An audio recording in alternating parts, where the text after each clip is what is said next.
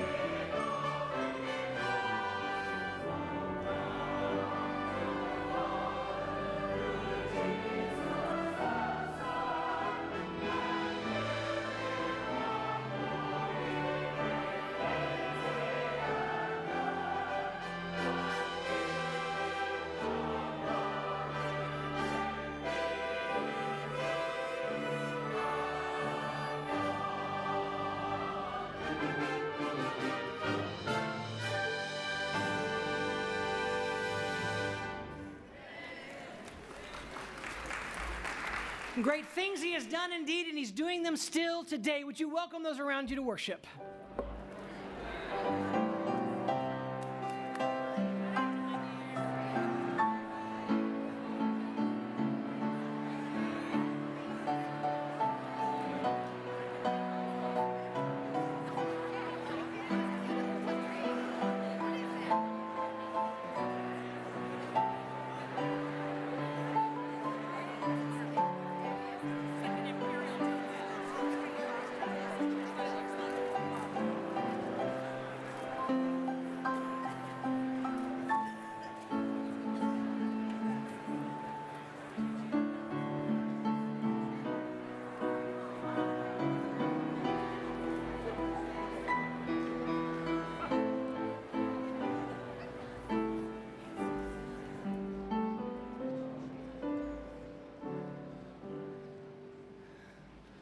Good morning, church family.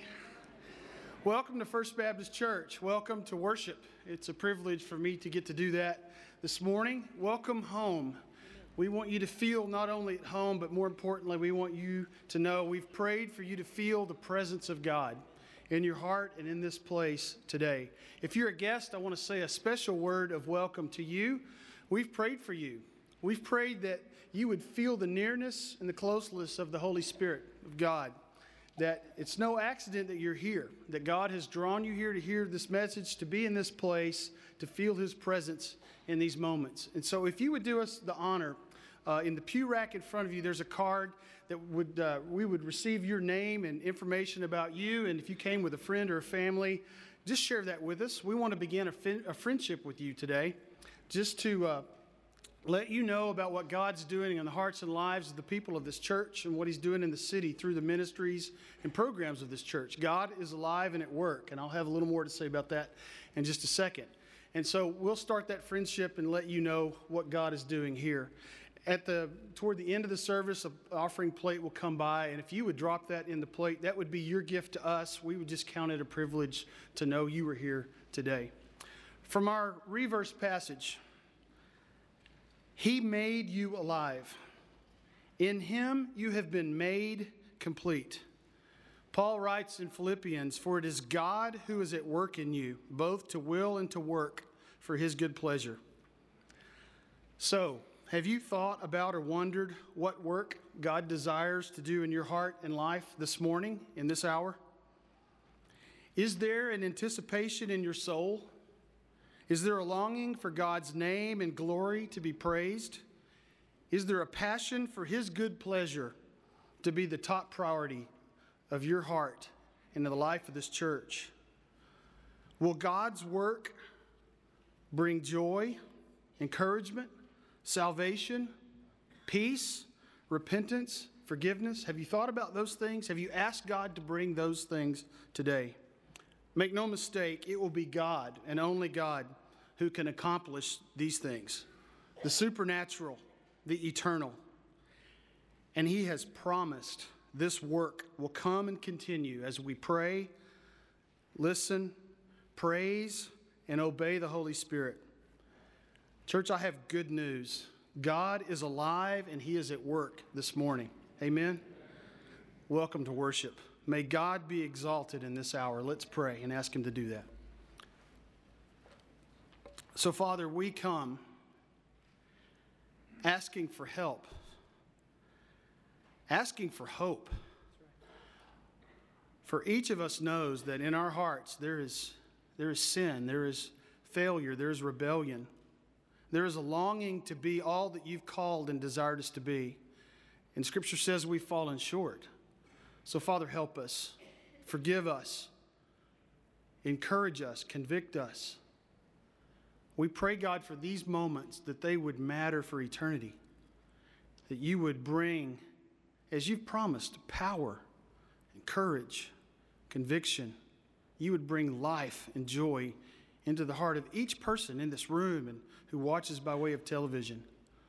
Father, you've promised that. And so we turn to you. We praise you. We glorify you that you would be pleased with this hour, with us as your servants, as your church. So fill this place, fill our hearts, that it would overflow into a city and into a world that so desperately needs to know who you are and how you love. So we pray for these moments and ask you to bless them for your glory and our good. It's in Jesus' name I pray. Amen. I love the Word of God. Amen. I love that Paul, in his assignment to the churches, never strayed from his message. As you look at Colossians, and we've been reading through and how he's addressing some of the needs that that, that, that church has, I love that this Romans passage that I'm about to read also speaks to, to the very heart of who, who Paul called him to be and, and who we are all in Christ. And it's the same message. No matter what church is receiving it, the message is the same. So follow along as I read from Romans, the sixth chapter, verse 8 through 11. It says this Now, if we die, have died with Christ, we believe that we also shall live with him. knowing that Christ, having been raised from the dead, is never to die again. Death no longer is master over him. For the death that he died, he died to sin once for all. But the life that he lives, he lives to God. Even so, consider yourselves to be dead to sin, but alive to God in Christ Jesus. What a great testimony we have through the redemption of our sins through Jesus. Amen. Oh, friends, hymn 425 is one of my 600 favorite hymns. I love this hymn. He keeps me singing. Let's stand and sing it like it's your favorite.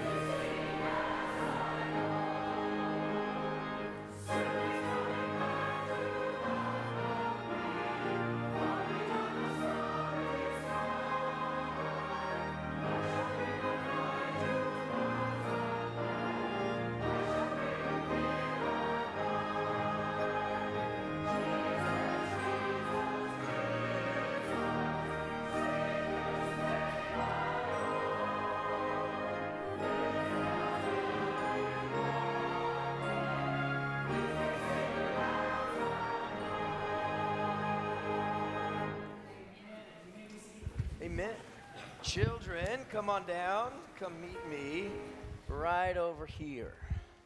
So glad you're here. And I want to welcome to those watching on TV and online this morning. Thank you for being a part of our worship. We're glad to have you. And thank y'all for being here. Come on down. Yeah, have a seat. All right, I've got a couple questions for you this morning. And like we do often. When I ask you a question, I just I just want you to, to, to you can just shout it out. You don't, you don't have to you don't have to raise your hand or anything. You can just kind of tell me what you're thinking. In fact, we're gonna we're gonna try to see how aware all of us this morning are. Okay, so so help me kind of think through these things and let let's be aware. And in some level, this is kind of us thanking our parents. All right, so let's let's think through this.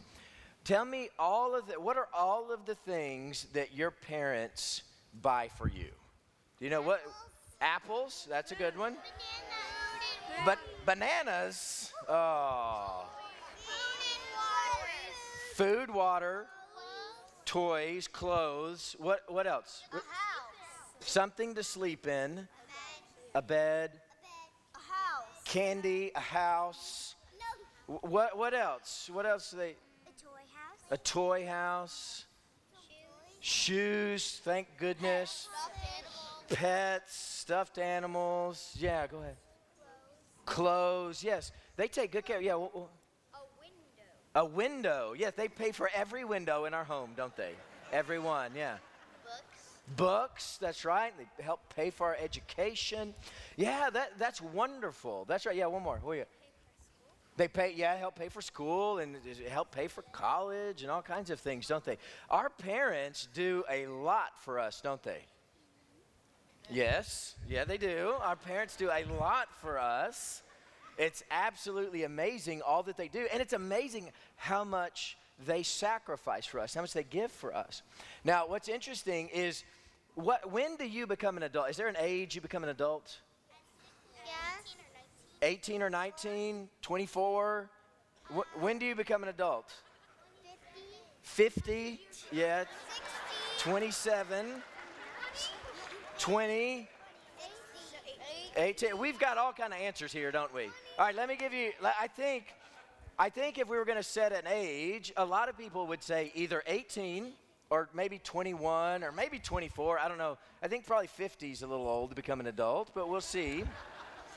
So but the way this the way this works often is right when you become 18 or maybe a little bit older then you have to start taking care of yourself don't you? Then you have to start buying your own clothes and your own shoes and your own windows and all those kinds of things. Yeah, then you have to pay for your kids, don't you? That's right. Now I say that because I want you to, I want you to be aware of something. It, and that's kind of true, right? When you turn 18 or you get a little bit older and you move out and then you have to start taking care of yourself. That's only partially true. And this is what I mean. Your your Lord and your God will always take care of you. And just like your parents sacrificed for you, your God is doing the very same thing and sacrificing you and will always, even when you turn 18 or 21 or 50, God is always going to take care of you. And I want you to listen carefully in the sermon today. In fact, there's, there's something that we need that only God can provide. In fact, it seems like it costs way too much for any of us to pay for, but God says He takes care of it for us.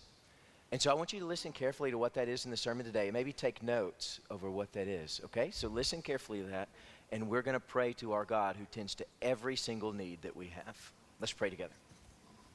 Father, we thank you for our parents and those that care for us. Lord, we thank you for our families. We thank you for the sacrifices that they've made for us. And even still, Lord, we praise your name, for your sacrifice is the greatest. And we thank you for who you are and what you've done for each and every one of us. It's in the name of Jesus Christ we pray. Amen. Thank y'all. Well done.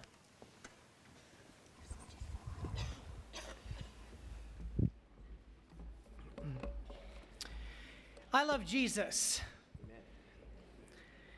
One of the ways I show my love for Jesus is I come every week to gather in, in corporate worship. You do the same.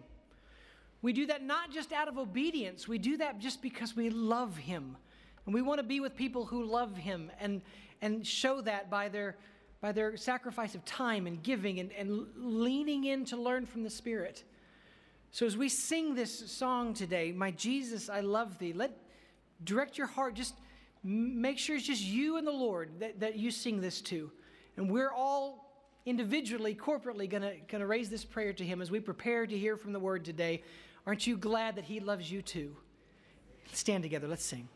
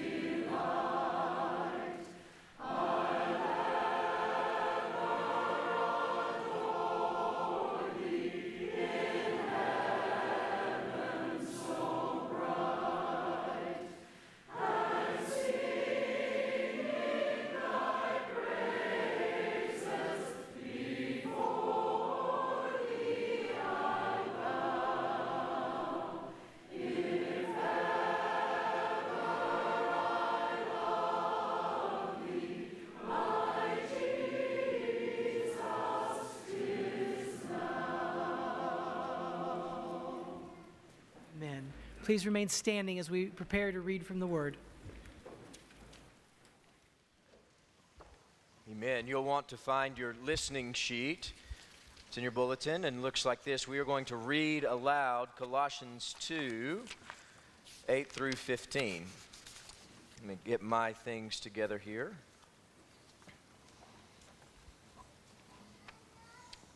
This then is the text for today. See to it that no one takes you captive through philosophy and empty deception, according to the tradition of men, according to the elementary principles of the world, rather than according to Christ.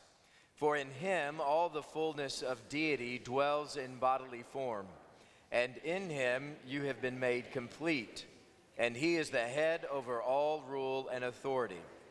And in him you were also circumcised with a circumcision made without hands, in the removal of the body of the flesh by the circumcision of Christ, having been buried with him in baptism, in which you were also raised up with him through faith in the working of God who raised him from the dead. When you were dead in your transgressions and the uncircumcision of your flesh, he made you alive together with him, having forgiven us all our transgressions, having canceled out the certificate of debt consisting of decrees against us, which was hostile to us, and he has taken it out of the way, having nailed it to the cross. When he had disarmed the rulers and authorities, he made a public display of them having triumphed over them through him. May God bless the reading of his word.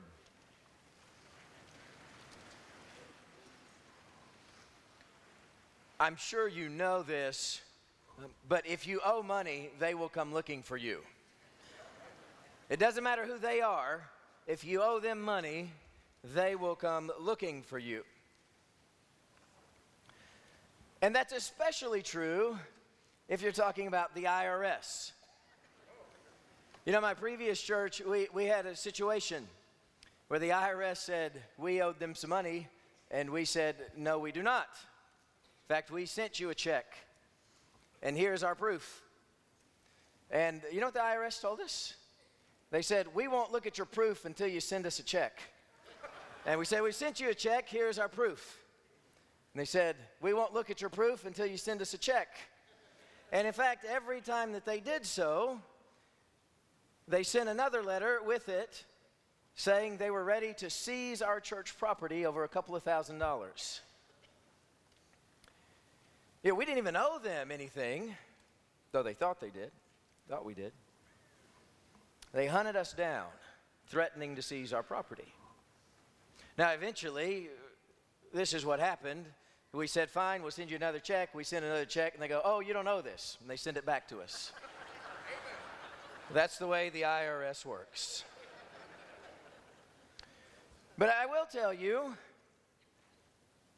you know, if you do owe, they're coming. And they will come seize your property. You know, that's how this usually works. And same thing, whether you're dealing with credit card debt or student loan debt or bank debt, you're going to pay. In fact, you're going to pay with interest. You're going to pay more than what you borrowed for the privilege of borrowing that money. You know, there comes a point when we realize that we have borrowed too much. And we are being hunted down for that which we owe. And you know, that's what, exactly where we find ourselves in this world. But there comes a point in every person's life where we recognize that we can never pay what we owe. In fact, the debt has become insurmountable. Not financially, though some of us have found that financially as well. Not financially, but spiritually. Spiritually, the debt has become overwhelming. There comes this point in our life where we say, I can't do this anymore. The anxiety and the hopelessness and the pain of all of these decisions, from all of them that have piled up in my life, are crushing me. And the debt has become too much. You know, the way Scripture describes it in our text in Colossians this week describes it is that every time you sin, it's like you're setting down a credit card knowing you have nothing left in the bank. Or maybe the better picture is something like this. Maybe the closer picture is every time you make the decision to sin, it's like you're writing out an IOU to God and you just hand him another IOU. And you know what? You can't even repay the one IOU you're handing God when there's, there's piles of them next to you. This IOU mountain to God is just growing daily. So much so that it's about to collapse in on us. And here we go again, handing God another IOU, unable to pay. Every decision to disobey the Lord, every, every moment of inaction, every sin of omission is another debt that you will have to answer for. It's another loan that you have taken out that you will have to pay for. And all of this just empties your soul. It rips you away from God and terrorizes your life. And the larger that mountain of IOUs grows, the, the larger it looms over your life into destruction. And at some point, we look up and we say, I, I can't do this anymore. I can't handle the weight of the sin anymore. In fact, that, that, that debt of sin brings all kinds of unwanted and hostile attacks our way.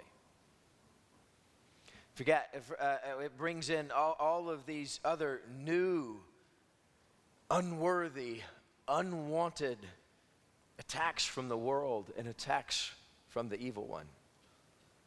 The, the sin rips your life apart faster than any debt collector could. If you think the IRS has remarkable reach, wait until your spiritual debt comes due. You are already out of options. There's nothing left for you to pay or for you to give. You know, when, when the IRS is, is collecting their money, as they, they showed us, you know, they'll, they'll take what they can get. Take the cash or they'll seize your property. Or, in fact, if they think you're trying to weasel out of something, they'll even put you into jail and you'll, you'll pay with your time. They, they're going to get, get paid if you, you owe them. And you know, this is where Jesus Christ comes into the equation. Now, not to pay your taxes. I mean, he, he told us to pay our taxes, right? But, but Jesus comes into play with, with the greater issue, the bigger problem, the more significant debt, that mountain of IOUs that is collapsing in on top of you. Jesus has come to pay that debt. In fact, I want us to read, look with me at Colossians 2, verse 14 again. Let me read it for you. So, this Christ, having canceled out the certificate of debt consisting of decrees against us, which was hostile to us, and he's taken it out of the way and nailed it to the cross. Every single one of those IOUs nailed up into the cross as payment for that which we owe. Jesus has taken that crippling debt and that sin and paid it in full and this is an important distinction for us here. Jesus Christ paid it in full because there's all kinds of other scams and schemes in this world, the kind of pay as you go kinds of things. The, these plans and these uh, so called opportunities that, that takes the debt you owe and it moves it out to the next quarter or moves it out to the next year. And it compiles at some kind of later date, and we'll just take care of it then.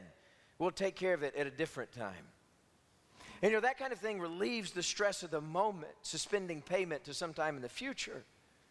And so the hope for that is we can ignore it, right? So I, I can ignore this for the next couple of months. I can, I can ignore this for the next couple of years. But the, but the way all of that works is it will come due, and you will have to pay. See, Jesus is telling, I, I'm not pushing this off to a later date. This is not some, some kind of thing that you're going to have to take care of in the future. I have paid it in full today. That was the work of the cross. This is tended to and taken care of right now and forever. You are relieved of the guilt of sin completely. Every penny, so that you no longer owe anything. But there's another issue we have here. And one of the struggles that we face is we see for some fleshly reason, we have this discontent about it. Maybe it's because the culture that we have been brought up in. But, but in our minds, we think we have, there, there's some sense of pride in me saying, I'm going to I'm going to bear some of this. I'm going to take care of some of these IOUs, where we sort of look up to God and say, well, uh, you know, I can't take care of this mountain of IOUs I have standing next to me, but let me, let me take care of a couple of these. But Jesus relieves us of all of it, the whole process. He pays every penny of every debt that you owe because you cannot on your own. Though you, you think in some kind of selfish pride, well, I can take care of a couple of these IOUs, you can't. You, you're not capable of bearing any of this debt, the burden of sin. Christ says, I have you. I've redeemed you and I am saving you. You see, there's no amount of settlement that you can make that, that will ever impact this in any way. It is through the body and blood of our Lord and Savior Jesus Christ that we are forgiven, and Him alone. But you know, it's interesting uh, as we read through our text this week in Colossians 2, verse 8, we see the, the illusion and the recognition of false teachers steering people away from Jesus Christ. Now, there, there was a number of different ways that they were doing this, and some of those we'll get into next week. But one of the ways that they were doing this is in so many words, they were saying Christ did not completely cover the debt of your sin. Christ mostly covered it, but there's still room for you to come and offer ritual or personal sacrifice as if the crucifixion of Jesus Christ was not enough. But we are reminded in the text today, for today, the crucifixion was complete and total. Complete and total for you. That your sin debt was paid in full at the cross of Jesus Christ. And to believe anything else is unchristian. To believe anything else goes against what all of Scripture teaches. Don't let anyone tell you otherwise and steer you away from the cross. Let's look at, Colossians 2, verse 8. Let me read that for us. See to it, no one takes you captive through philosophy and empty deception, according to the traditions of men, according to elementary principles of the world, rather than according to Jesus Christ. We come, we come up with all kinds of human solutions for spiritual and eternal problems. Our human solutions will never function, they'll never be effective in the spiritual and the eternal. For the spiritual and the eternal, it is God alone who saves and makes us right with Him. You see, part of their empty deception was though the cross of Christ was good, there was more to salvation than that. Don't let anyone tell you this and steer you away from the Christ. Look with me now at, at verse 12. So continue. So that we come to the cross and Jesus Christ crucified, our sin there with him. In fact, even us ourselves crucified with him. Then we get to verse 12. Then we go to the burial. And we are buried with him in baptism. The picture of baptism of you being buried with Jesus Christ when he was buried. And then comes the hope of glory that you were also raised up with him through faith in the working of God. You're now raised up with God. You are made true and right and holy because he is good. And then you keep down, keep working with me down, and you get to verse 13. You were dead in your transgressions. That was the cost of your sin, the uncircumcision of your flesh. And he made you alive together with him, forgiving all of our transgressions. You see, this is the value of the cross. The, the value of the work of the cross is that it brings you complete and total forgiveness. It makes you complete before the Lord, righteous and holy by the blood of the Lamb. It paid every penny of your sinfulness. This wasn't some fraudulent consolidation of debt that still leaves you with this enormous payment plan at the end. Jesus Christ was the complete payment for everything that you owe. And you know, that makes today's work particularly emotional. That today's work, as we, we, we look at this table that's in front of us, and we're, we're to partake of it in here in a little while. We look at this table, and there are times, there, there are moments as we come to it when we are filled with great sadness. And there comes times where we're, we're, with our mixed emotions, we're, we're filled with great joy. You see, so often we, we take the Lord's Supper in this somber way, as if it's a funeral. Everything about it is dark. The supper very uh, clearly remembers the death of a man who didn't deserve to die. What we are remembering here is an innocent man being executed. You know, even Pilate, when he was working through uh, the, the, the passion, Pilate believed Jesus was innocent and still sent Jesus to the cross at the voice of the angry mob. Jesus was suffered and beaten and died for this mountain of sin debt, for this mountain of IOUs that we can't get out from under anymore. It was our sin that held him there on the cross. Look with me. Let's read verse 14 again. Colossians 2, verse 14.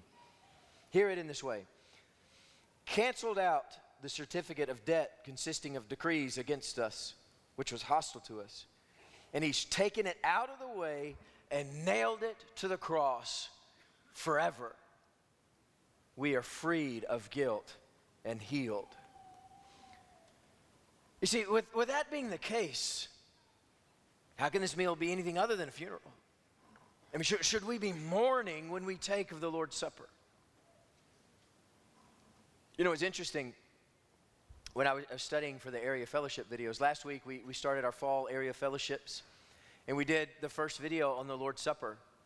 And as I was studying for the Lord's Supper, one of the things that, that struck me and was, was brought to my attention that there were some in the early church, some churches like, our, like ours, not long after Jesus Christ, where they would take uh, of the meal, and instead of taking it together like this when, when they were gathered, they would take the meal and they would, they would go out to the catacombs, or they would go out to the cemetery, and they would take the Lord's Supper together where the dead were buried. It'd be like us, get, getting up right now, and, and we'd finish our worship, and we'd go to the cemetery, and we would, we would have our meal out there. But it's not, it's not about what you would think. It's not because they were, they were having a funeral service for Jesus Christ. In fact, it was just the opposite. They, they weren't having a funeral, they, they, were, they were having a celebration filled with joy. They went to the, the cemeteries to celebrate the resurrection. That Jesus wasn't just held on the cross forevermore, but in fact, he was brought down and buried and raised from the dead in his resurrection.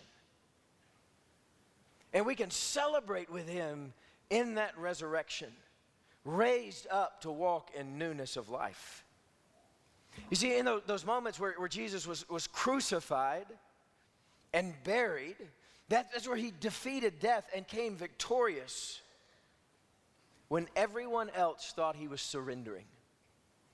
And when we think back over that passion scene that we're celebrating together, when Jesus comes off the cross and is taken to be buried, everyone thought it was over. Everyone thought that was the end. Pilate, Herod, the disciples, Joseph of Arimathea,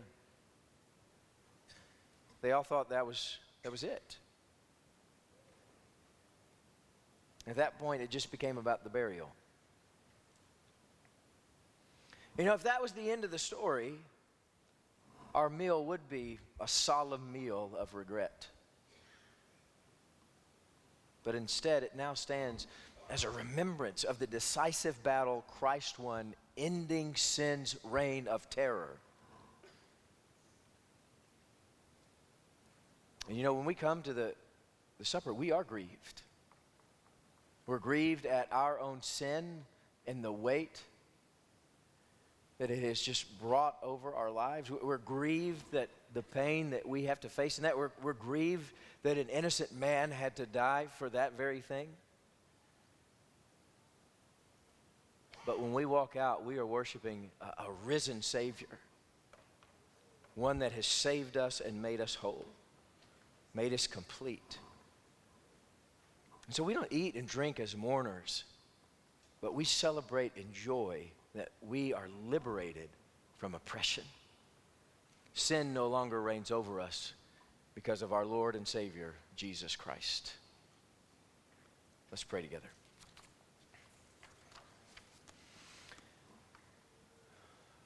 Father, we thank you for this time. We pray that as we come to the supper, we would be struck by your grandness, the weight of the moment, and the joy of the resurrection. It's in the name of our Lord and Savior Jesus Christ we pray. Amen. Deacons, if you would begin to prepare the elements for us, we will come to the table. And as we come to the table, we are reminded every month of the call of Scripture in 1 Corinthians. That when we take of this, we're not taking it in an unworthy manner, but we're to examine ourselves. Recognize those IOUs that we have written to our Lord and say, Father, forgive me. And so when we, we take of this, we're, we're recognizing our own brokenness and limited nature in the face of our God, and we say, Father, forgive us. So we're going to have a, a, moment now of confession where we'll, we'll pray silently together, and you, you pray silently for the need of confession in your own life, and then, then I'll pray over all of us, and then we will serve the elements. Let's pray.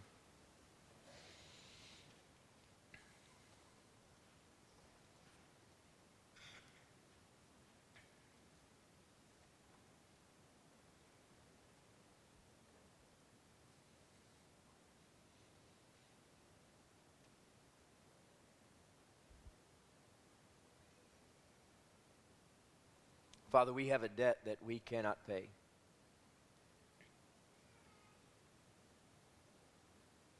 Moments where sin and temptation got the best of us. Lord, we ask for your forgiveness. Lord, that we would recognize in this moment complete and total value of the cross, what you endured and what you sacrificed for our sake in that way. It's in the name of our Savior that we pray. Amen. Deacons, come and serve the bread.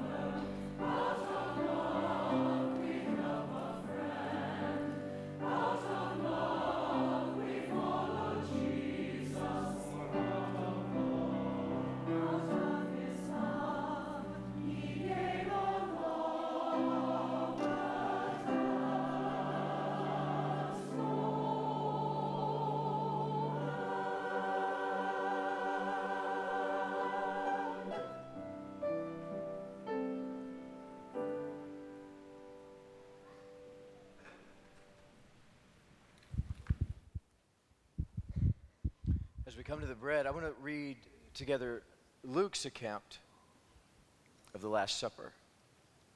And as we get to Luke's account, um, be careful. We'll, we'll, hear a little bit about the meal before the meal, um, but then we'll work down through to the bread. Now, when the hour had come, Jesus reclined at the table with them. The, the apostles were with him. And he said to them, I have earnestly desired to eat this Passover with you before I suffer. Jesus knew what was coming. For I say to you, I shall never again eat it until it's fulfilled in the kingdom of God. And he, he took a cup and he gave thanks. He said, You know, take this and share it among yourselves. For I, I say to you, I will not drink of the fruit of the vine from now on until the kingdom of God comes. And when he had taken some bread and he had given thanks, he broke it and he gave it to them, saying, This is my body. It's been given for you. Do this in remembrance of me.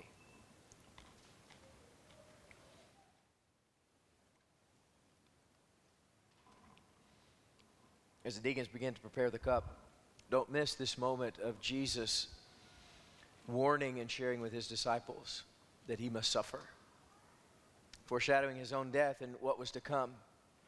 But that wasn't going to be the end.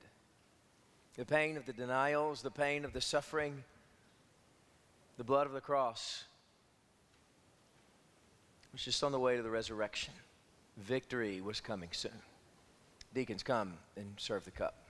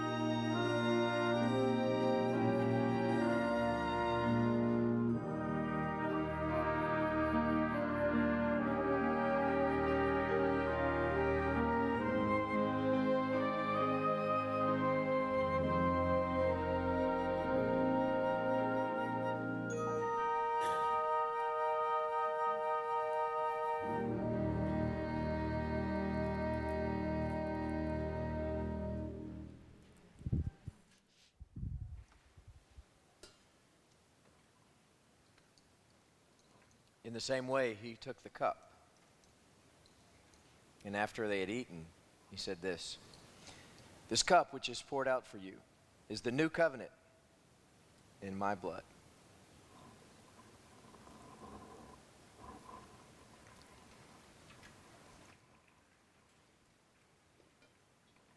Let's pray together.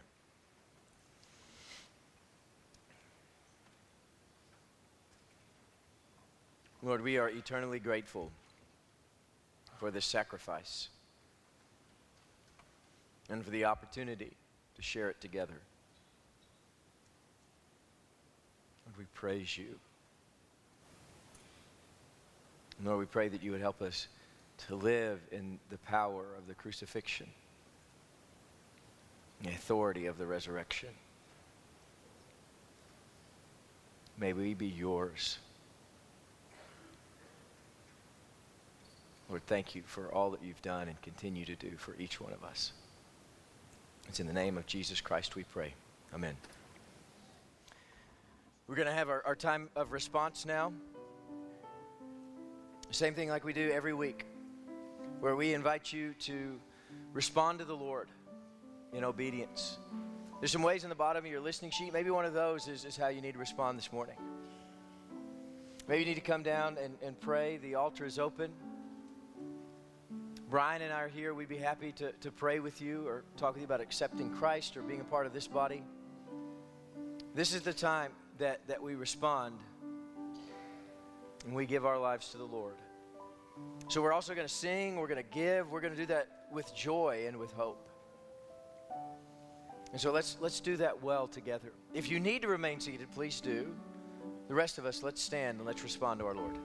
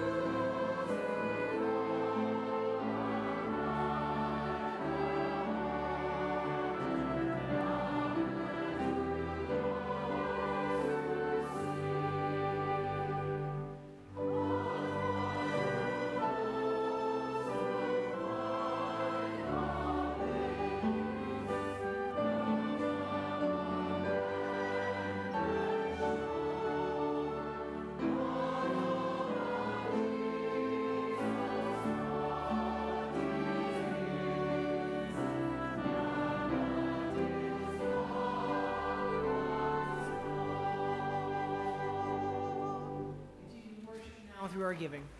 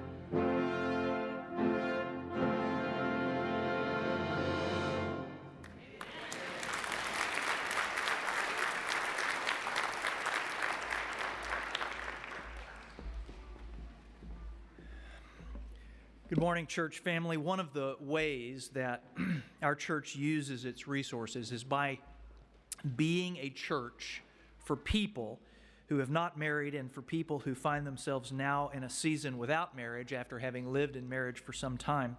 We often refer to such circumstances as being single. Sometimes that phrase seems appropriate, sometimes it seems like an awkward misfit label, frankly. Um, but until we change it up, uh, we still call our initiative the FBCSA Single Adults Ministry. Some of our single adults ministry friends are standing with me up here today. Here are three things that you could perhaps think about regarding the single adults ministry. It's, first of all, a ministry of friendship in which we help one another learn about and build strong alliances of mutual respect, care, compassion, and safety, rooted in love. It's not only a ministry of friendship, but it's a ministry of fellowship in which we eat meals with one another, practice hospitality, and care for one another in times of need. It's also a ministry of frank conversation in which we try to shed cliched ways of talking about life and God, encouraging one another to grow in our trust of each other so that we can say what we really mean we can disagree with each other and self reveal to each other in a supportive space. Now, here are some of the ways that we schedule time together regularly. First of all, Single Adults Sunday School. This is our time to gather with friends around the Bible at 9:30 every Sunday morning and learn to become apprentices of Jesus, led by some of the best teachers in this whole church. We've got groups ranging from 20 something to 70 something and beyond. Um, check fbcsa.org. Also, uh, midweek in the city. This is our weekly Wednesday gathering at 7 p.m. at Wolfson House.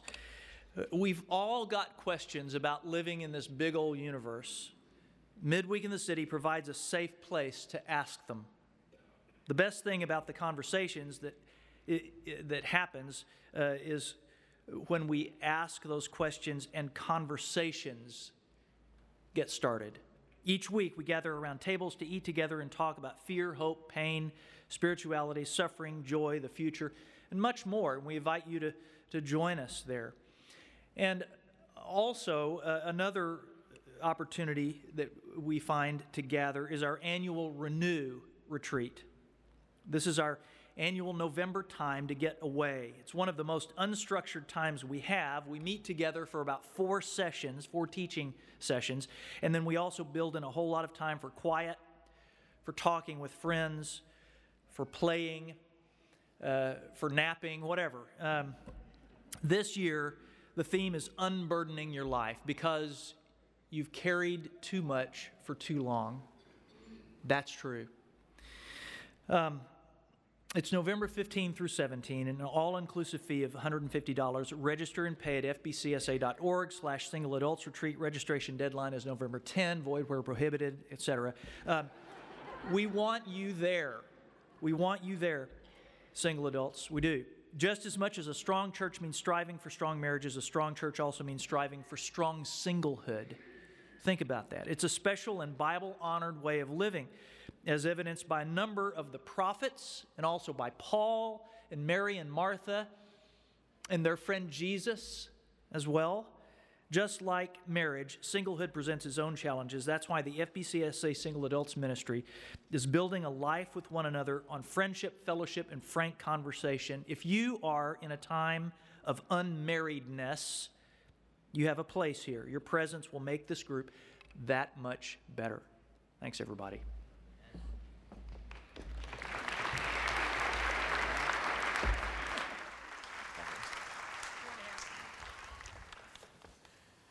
I can tell you, Brian has done an amazing job with our single adults. That is a vibrant ministry and a good uh, work of this church. So I hope you can be a part of that in any number of ways.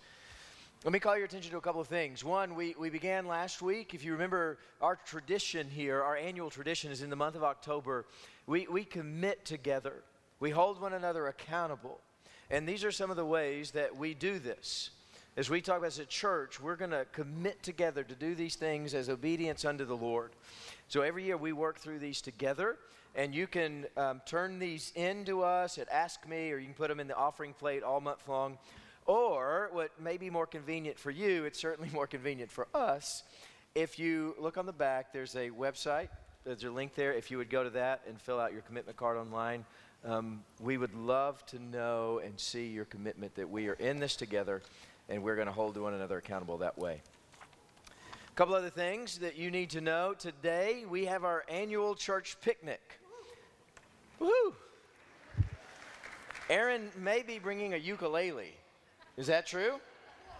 There, there are rumors of a ukulele, so um, you may want to come and, and hear that. I think it'll be good. Activities begin at 3. Uh, the meal starts at 4.30. We have fajitas this year. You do need a ticket for the meal. Uh, some of those are still available in Unity Hall. You can also get those online. Um, but we're going to have a fun time this evening. Come and, and share that time with us.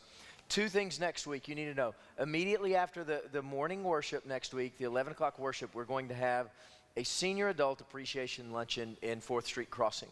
So we will need a bit of a time to turn that room over from the worship setting into the lunch. Um, but we will have lunch following um, worship over there. Please come and, and share in that time. One more. The, that evening, next Sunday evening at 6 p.m., we're going to have our inaugural missions celebration night, where we're going to look back at the last year and all of the good things that we have done together, the places that we have been, and celebrate together. Uh, this is the, one of the things you asked me for when I came. So I hope you'll come, and I hope you'll share that with us. Now, you see these beautiful flowers in front of me. They are given to the glory of God and the 100th birthday of Alton Miller by the Together class. So, yeah, we're, we're grateful for Alton. Let, let the Millers know that you love them. Let Alton know that you love them. And we are grateful. Amen. We're dismissed to go do the good work the Lord has called us to do and to go to the picnic. So here we go. Stand up together. Take the name of Jesus with you.